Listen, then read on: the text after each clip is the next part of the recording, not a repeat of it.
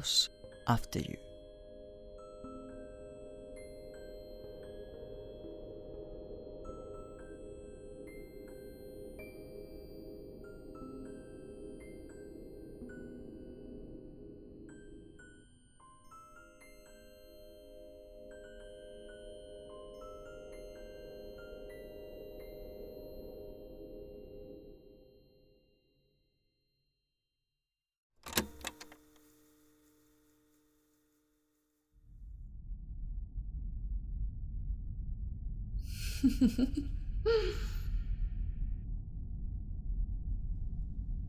I worry endlessly.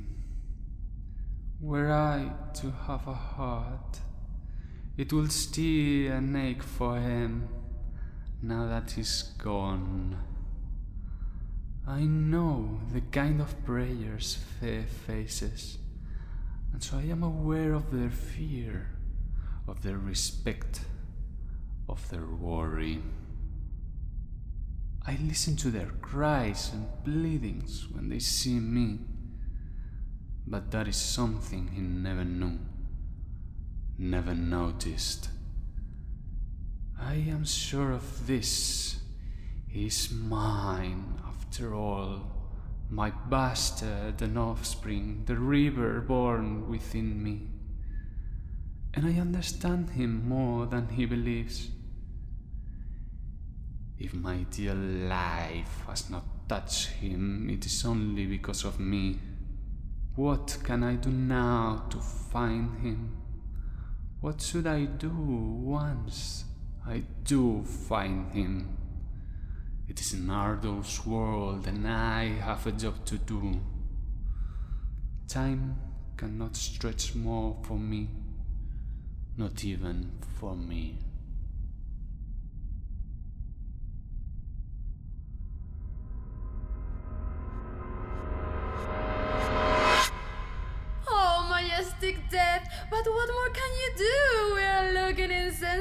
Time is on our side.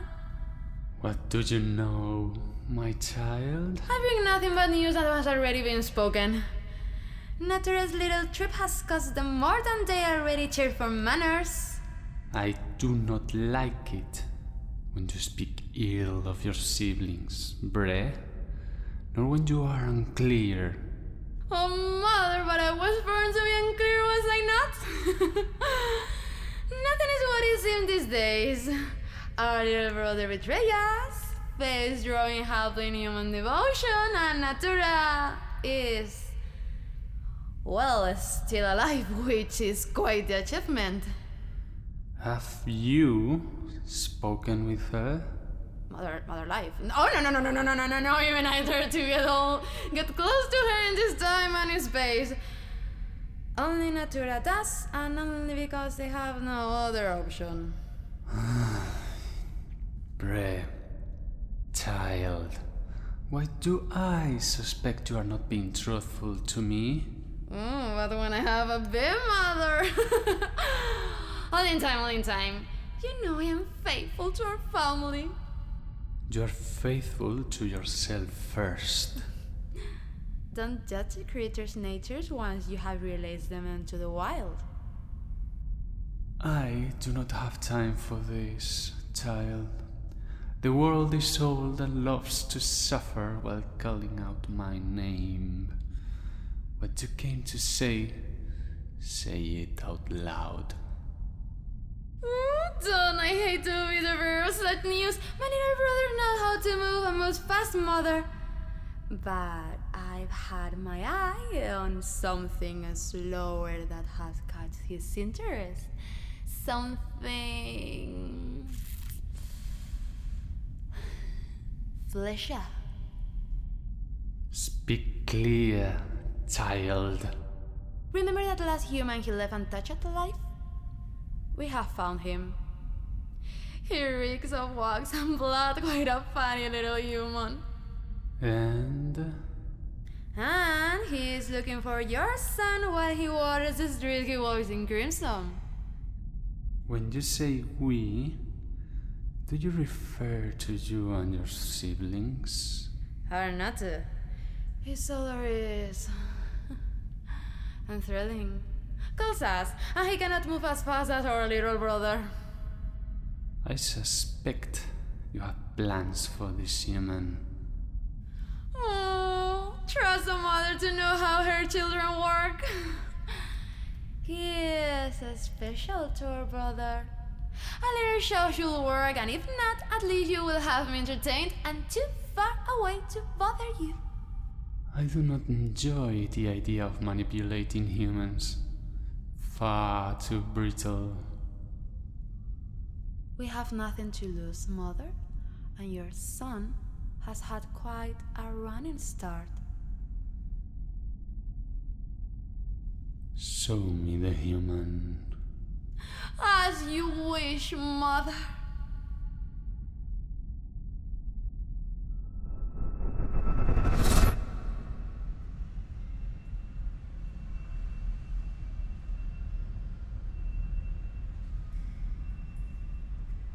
Hmm.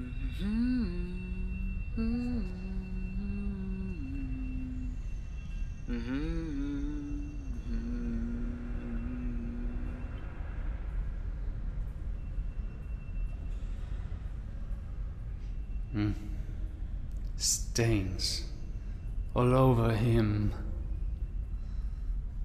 Interesting. Our brother knows surely where to look. And so, mother? When have you ever needed my permission, Bre? I only ask you and your siblings for what is mine. Bring my son back. My pleasure.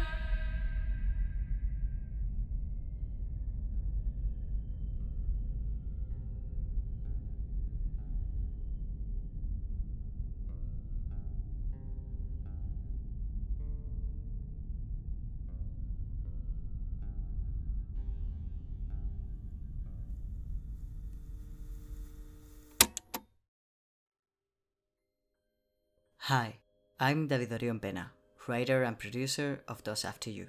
This is an independent podcast. If you want to be part of our community and support it, you can join now our Patreon at patreon.com slash thoseafteryou. Another great and zero-cost way of supporting it is to subscribe, rate, and review it on Apple Podcasts, Spotify, or wherever you listen to podcasts, and spread the word and share it with your friends. The voice of Bre is Matt D. McGregor. The voice of death is Violeta Serrano. Thank you for listening, and remember, record yourself. Seal may be listening.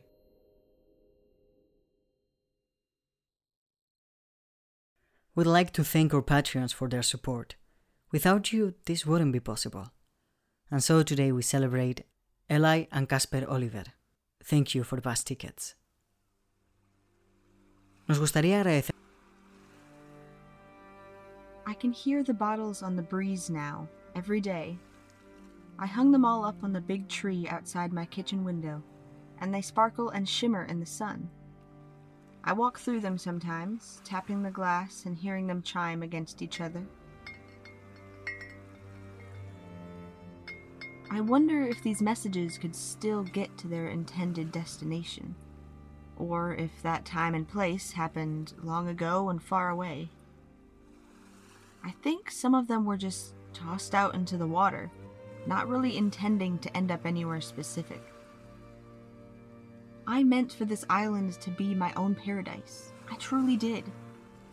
It had everything I thought I needed, which was essentially just solitude.